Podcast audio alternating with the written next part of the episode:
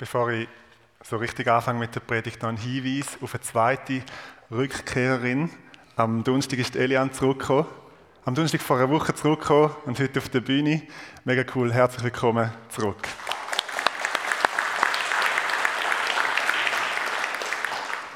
Ihr könnt nachher natürlich nochmal Gott anbeten, aber wenn ihr einen freien Moment habt, könnt ihr mal zählen, wie viele Zaugs auf der Bühne stehen beim Worship. Es sind so etwas zwischen 3 und 3,5. Mein Predigtext, das ist eben eines der allerbekanntesten Gleichnisse der Bibel. Und ich gehe davon aus, dass fast alle von euch das Gleichnis kennen werden. Ich lese zuerst den Vorspann, das Doppelgebot von der Liebe, dann das Gleichnis und dann schauen wir noch ein bisschen über den Textrand raus, was nachher kommt. Ich lese aus Lukas 10, Vers 25 bis 28, den Vorspann. Ein Gesetzeslehrer wollte Jesus auf die Probe stellen. Meister, fragte er, was muss ich tun, um das ewige Leben zu bekommen? Jesus entgegnete, was steht im Gesetz, was liest du dort? Er antwortete, du sollst den Herrn, deinen Gott, lieben von ganzem Herzen, mit ganzer Hingabe, mit aller deiner Kraft und mit deinem ganzen Verstand. Und du sollst deine Mitmenschen lieben wie dich selbst. Du hast richtig geantwortet, sagte Jesus. Tu das und du wirst leben. Die paar Vers machen es klar, dass man es da mit einer sehr entscheidenden Frage zu tun hat. Es geht nicht um Nebensächlichkeiten, um Fragen von der 3. oder 4. Ordnung, sondern es geht um das ganz Wichtige. Was muss ich tun, um das ewige Leben zu erhalten? Und Jesus hat eine überraschend konkrete Antwort parat, beziehungsweise in diesem Text fragt Jesus zurück und der Gesetzeslehrer gibt genau die richtige Antwort. Obwohl er gekommen ist, um Jesus zu versuchen, eigentlich mit schlechten Absichten. Es sind die zwei Gebot aus dem Alten Testament. Eins haben wir schon gehört, Schema Israel. Du sollst den Herr, deinen Gott, lieben von ganzem Herzen, mit deiner ganzen Seele, mit aller Kraft, mit dem ganzen Denken. Und dann noch das Gebot aus dem 3. Mose 19, du sollst deinen Nächsten lieben wie dich selber. Und Jesus sagt, das ist korrekt. Du hast die richtige Antwort gegeben. Und wir können festhalten, theologisch sind die beiden in diesem Punkt auf der gleichen Linie. Also der Gesetzeslehrer könnte jetzt zufrieden wieder heimgehen. Wow, ich habe die richtige Antwort gegeben, cool, Jesus hat mich geehrt und gelobt, aber irgendetwas juckt ihn, irgendetwas ist noch nicht gut. Und die Geschichte nimmt eine Wendung, weil der Gesetzeslehrer offensichtlich nicht zufrieden ist mit etwas. Und ich lese euch vor, wie es weitergeht. Der Gesetzeslehrer wollte sich verteidigen, deshalb fragte er, und wer ist mein Mitmensch? Daraufhin erzählte Jesus folgende Geschichte. Ein Mann ging von Jerusalem nach Jericho hinunter. Unterwegs wurde er von Wegelagerern überfallen. Sie plünderten ihn bis aufs Hemd aus, schlugen ihn zusammen und ließen ihn halbtot liegen. Dann machten sie sich davon. Zufällig kam ein Priester denselben Weg herab. Er sah den Mann liegen, machte einen Bogen um ihn und ging weiter. Genauso verhielt sich ein Levit, der dort vorbeikam und den Mann liegen sah. Auch er machte einen Bogen um ihn und ging weiter. Schließlich kam ein Reisender aus Samarien dort vorbei. Als er den Mann sah, hatte er Mitleid mit ihm. Er ging zu ihm hin, goss Öl und Wein auf seine Wunden und verband sie. Dann setzte er ihn auf sein eigenes Reittier, brachte ihn in ein Gasthaus und versorgte ihn mit allem Nötigen. Am nächsten Morgen nahm er 2 Denare aus seinem Beutel und gab sie dem Wirt. Sorge für ihn, sagte er. Und sollte das Geld nicht ausreichen, werde ich dir den Rest bezahlen, wenn ich auf der Rückreise hier vorbeikomme. Was meinst du, fragte Jesus, den Gesetzeslehrer. Wer von den 3 hat an dem, der den Wegelagerern in die Hände fiel, als Mitmensch gehandelt? Er antwortete, der Erbarmen mit ihm hatte und ihm geholfen hat. Da sagte Jesus zu ihm, dann geh und mach es ebenso. Wer von euch hat das Gleichnis kennt? Wem von euch ist es komplett unbekannt gewesen, das allererste Mal gehört? Wir kennen das Gleichnis, aber ich weiß nicht, ob wir das Raunen noch hören, wo zwingendermaßen durch die Menge hat müssen gehen, wo Jesus das Gleichnis erzählt hat. Ich habe kein Raunen gehört jetzt. Aber wo Jesus das erste Mal erzählt hat, ist ein Raunen durch die Menge gegangen. Weil was er da sagt, ist ein absoluter Skandal. Einem Gesetzeslehrer, einen Samariter als Vorbild zu geben, sagen, geh hin und mach's wie der Samariter. Das ist ein Skandal.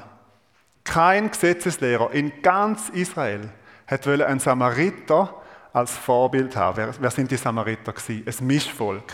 So eingeklemmt zwischen Galiläa im Norden und Judäa im Süden.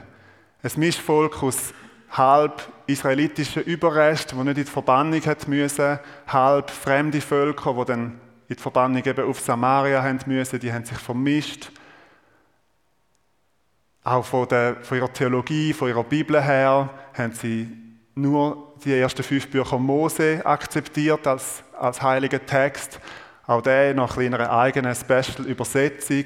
Aber die Propheten und die Schriften, also den Rest vom Alten Testament, haben sie nicht akzeptiert. Ihre heilige Stadt ist nicht Jerusalem, sondern der Berg Garizim, so ein Berg im Niemandsland, wo mal ein Tempel drauf gestanden ist, wo dann zerstört worden ist. Und Jesus selber in Johannes 4 im Gespräch mit der Samariterin am Brunnen attestiert den Samariter, dass sie anbeten, was sie eigentlich gar nicht kennen. Heute müssen wir sagen, ein Mitglied von einer ein bisschen seltsamen Sekte. Wenn Jesus das Gleichnis heute hier erzählen würde, dann wäre es das Gleichnis vom barmherzigen Mormon. Oder es wäre das Gleichnis vom barmherzigen Zeugen Jehovas. Die haben ja auch die Bibel, zum Teil auch in einer Special Edition, eine spezielle Übersetzung, Neue Welt. Und dann haben sie noch ein Buch hinten dran, je nachdem, und noch ein paar Speziallehren oder ein bisschen schwierige Hierarchien. Aber sie reden auch von Jesus, sie benutzen auch die Bibel. Was die sicher nicht so gut können wie wir, was der Samariter sicher nicht so gut kann wie der Gesetzeslehrer, ist das erste Gebot erfüllen. Gott zu lieben, von ganzem Herzen, mit ganzer Seele, mit aller Kraft und mit dem ganzen Denken. Das können wir sicher besser. Wir sind da die Rechtgläubigen. Wir können es besser. Und der Skandal von dem Gleichnis liegt drin, dass genau der Priester und der Levit, dass das die grossen Versäger sind in dieser Geschichte. Und dass er so ein zweifelhaftes Sektenmitglied als grosses Vorbild dargestellt wird, mach so wie der. Schlechtweg kommt der Priester, schlechtweg kommt der Levit. Also die Profis, wenn es um das erste Gebot geht, um das Schema Israel. Die stundenlang im Tempel sind, Zeit mit Gott verbringen, ihm opfern, ihm dienen, beten, die vom Volk finanziell freigesetzt werden, dass sie das machen können. Ihr Leben ganz Gott hingeben. Niemand kann Gott besser, niemand kann Gott reiner oder hingegebener dienen als die zwei. Und wenn irgendjemand das erste Gebot von der Liebe zu Gott kann erfüllen kann, weil er einfach Zeit hat, weil sein Leben für das gedacht ist, dann sind es die. Mehrmals täglich sagen sie das erste Gebot auswendig auf. Und sie leben das zweite Gebot nicht, was sie sollten.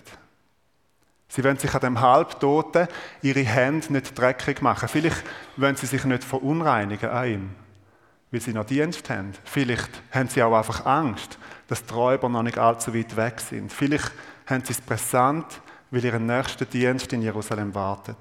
Auf jeden Fall sind sie in dem Gleichnis die Versäger, man muss so sagen. Das ist das Gleichnis vom barmherzigen Samariter. Und wenn wir jetzt da müssten das Zwischenfazit ziehen, müssten wir eigentlich fast sagen, 1:0 fürs zweite Gebot. Also lieber ein Samariter mit ein bisschen zweifelhaften theologischen Einstellungen, der aber hilft und parat ist und dem Mann, der unter die Räuber gefallen ist, zum Nächsten wird, als ein Priester, ein Levit, der sich auf sein Frommsein konzentriert und weitergeht. Und jetzt wenn wir schauen, wie es weitergeht.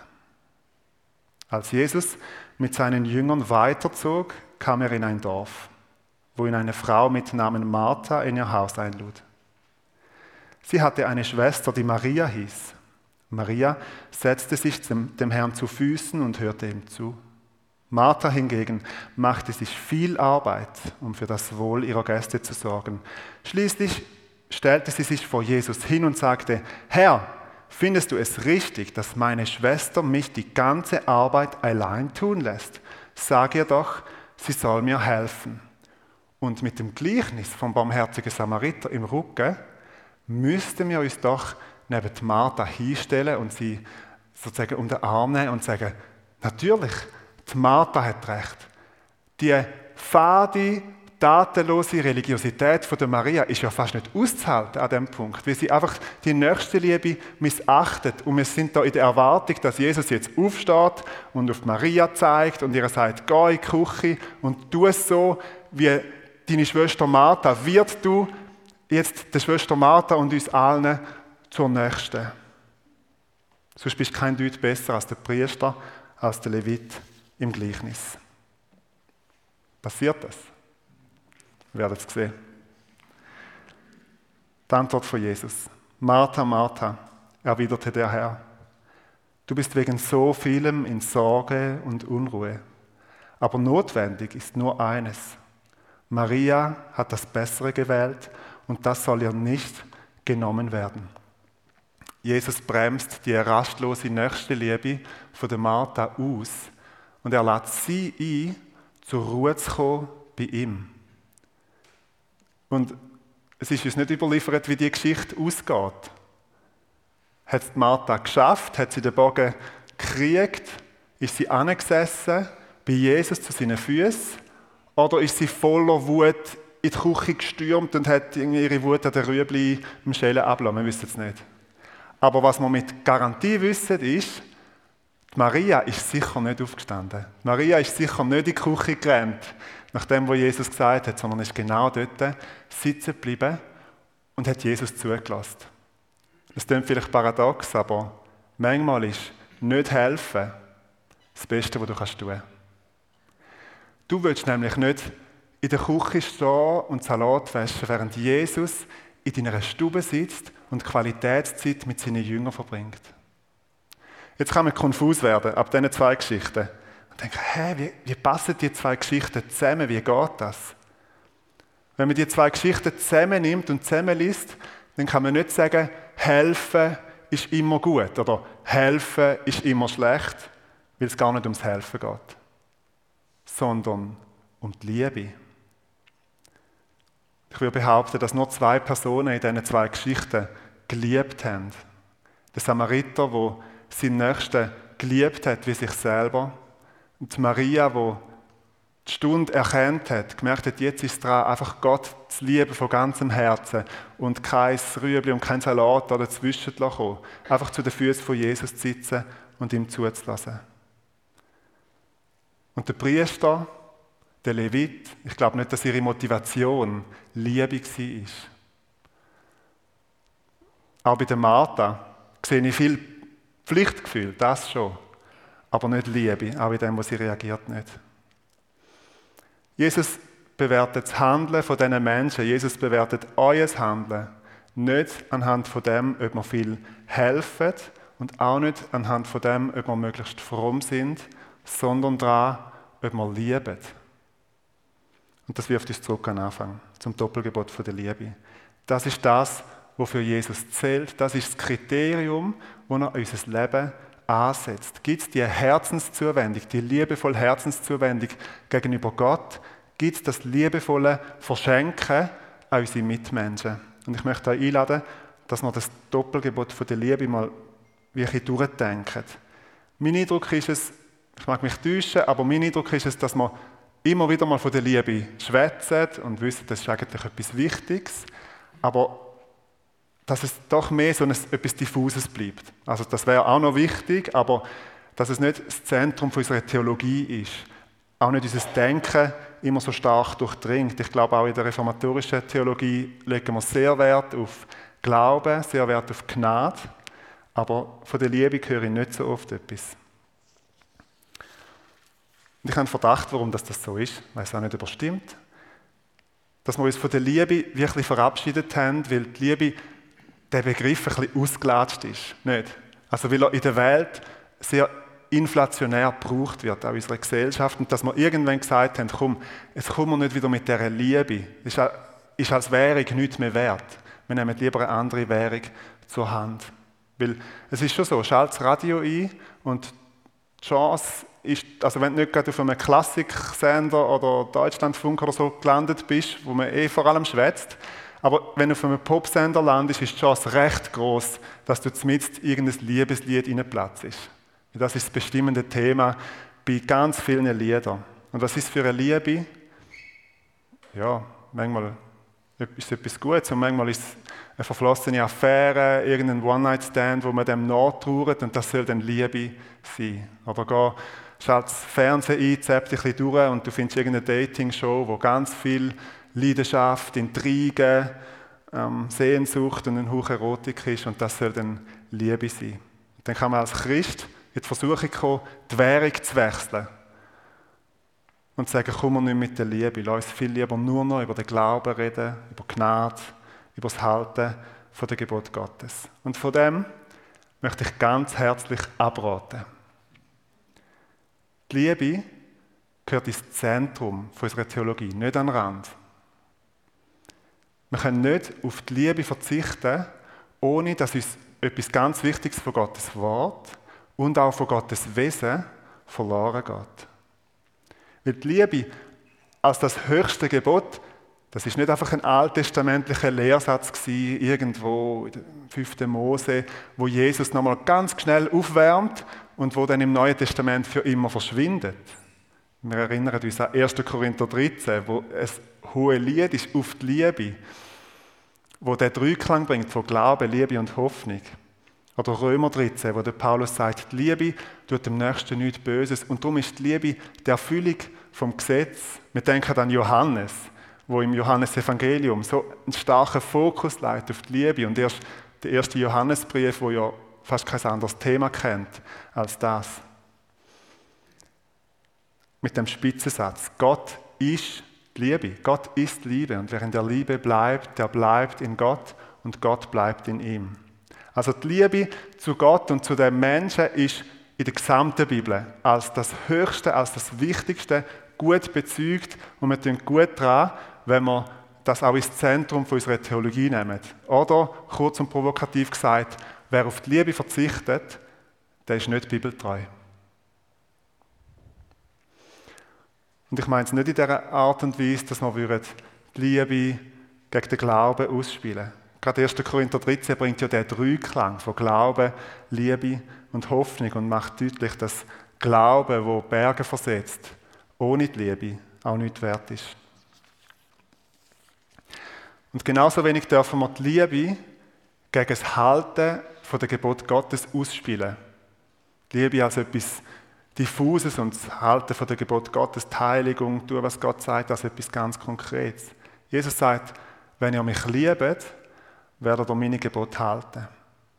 Und die Liebe, die die Bibel davon redet, ist nicht einfach eine Gefühlsseligkeit, die ohne Einfluss wäre auf unser Handeln, sondern sie ist mit dem Halten der Gebote Gottes aufs Tiefste verknüpft, aber sie ist nicht damit identisch. Ich möchte euch das erklären anhand von einem Beispiel aus meiner Ehe. Ich bin seit 12 Jahren verheiratet mit der Delin, viele von euch kennen sie. Wir sind in einer Ehe. Wir haben uns gern, wir sind tief emotional miteinander verbunden, wir haben einen Bund geschlossen miteinander. Das bewirkt, im besten Fall, ich sage nicht immer, aber in der Regel, dass ich ihr im Alltag mit Respekt begegne, dass ich auf sie höre, wenn sie etwas sagt. Zum Beispiel, jetzt werden wir ganz konkret, reden wir mal vom Geschirrspüler. So.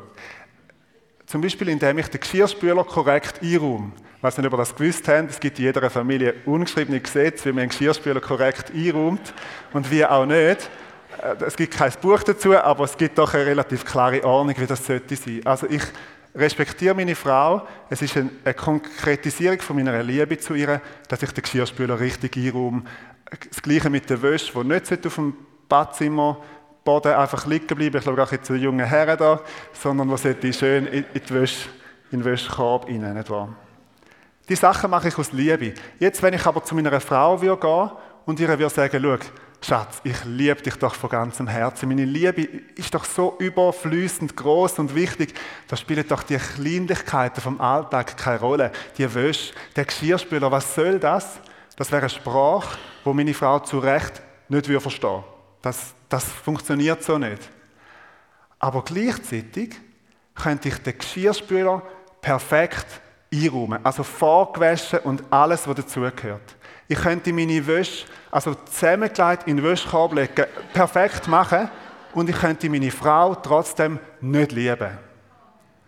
Keine Beziehung zu ihr pflegen, keine Herzensverbindung haben mit ihr, nicht mit ihr schwätzen, nicht mein Herz austauschen mit ihr. Und genauso ist es auch mit Gott.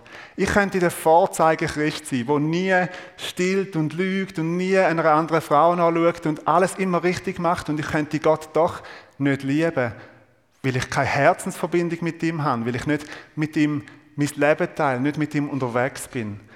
Liebe und das Halten von der Gebote Gottes ist zutiefst miteinander verknüpft, aber es ist nicht identisch.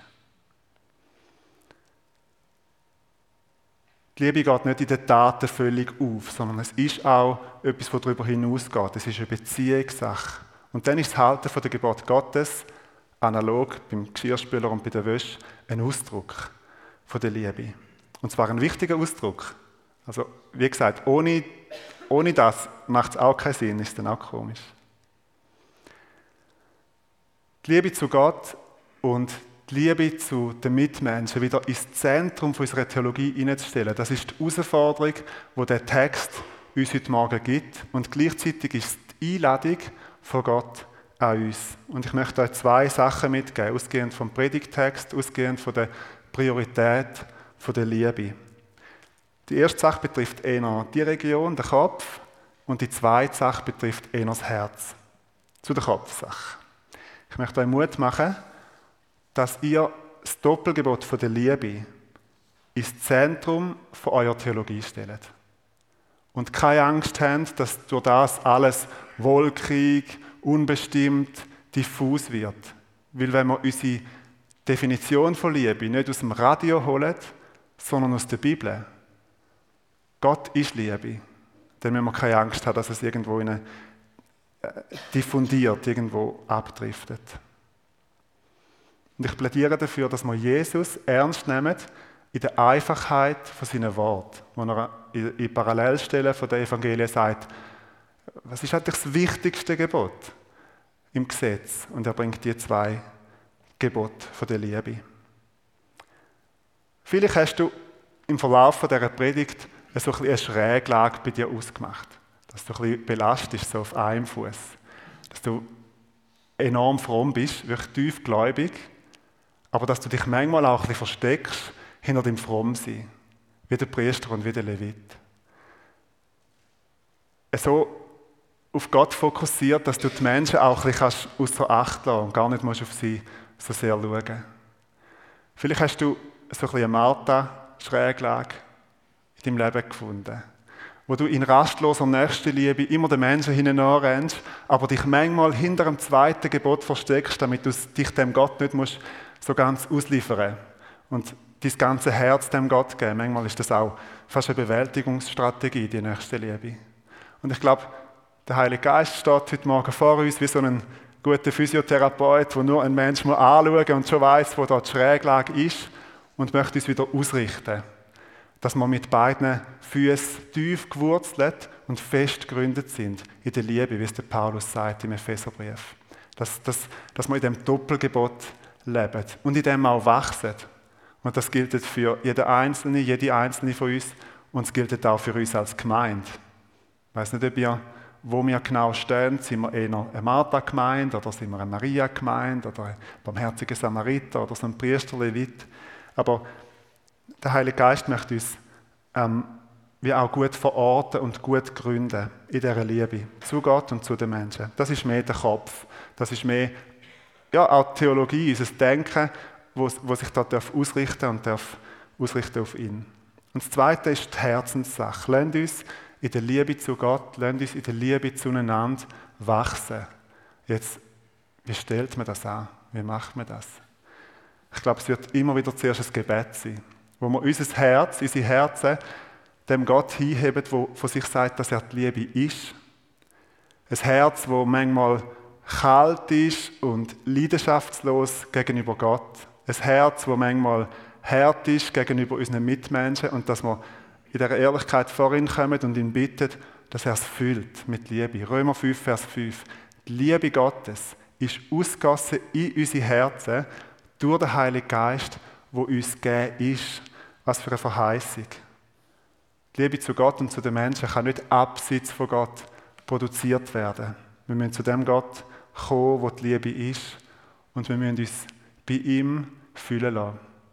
Und ich möchte euch einladen, dass wir jetzt in der Zeit der Anbetung gehen und dass wir unsere Herzen dem Gott hinheben und ihm beten für, dass er unsere Herzen reinigt, dass er sie füllt mit Liebe. Vielleicht fällt euch eine Situation ein, wo wir gegenüber anderen Menschen oder auch gegenüber Gott lieblos, leidenschaftslos sind.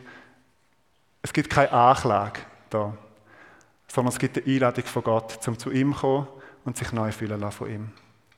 Ich möchte gerne beten.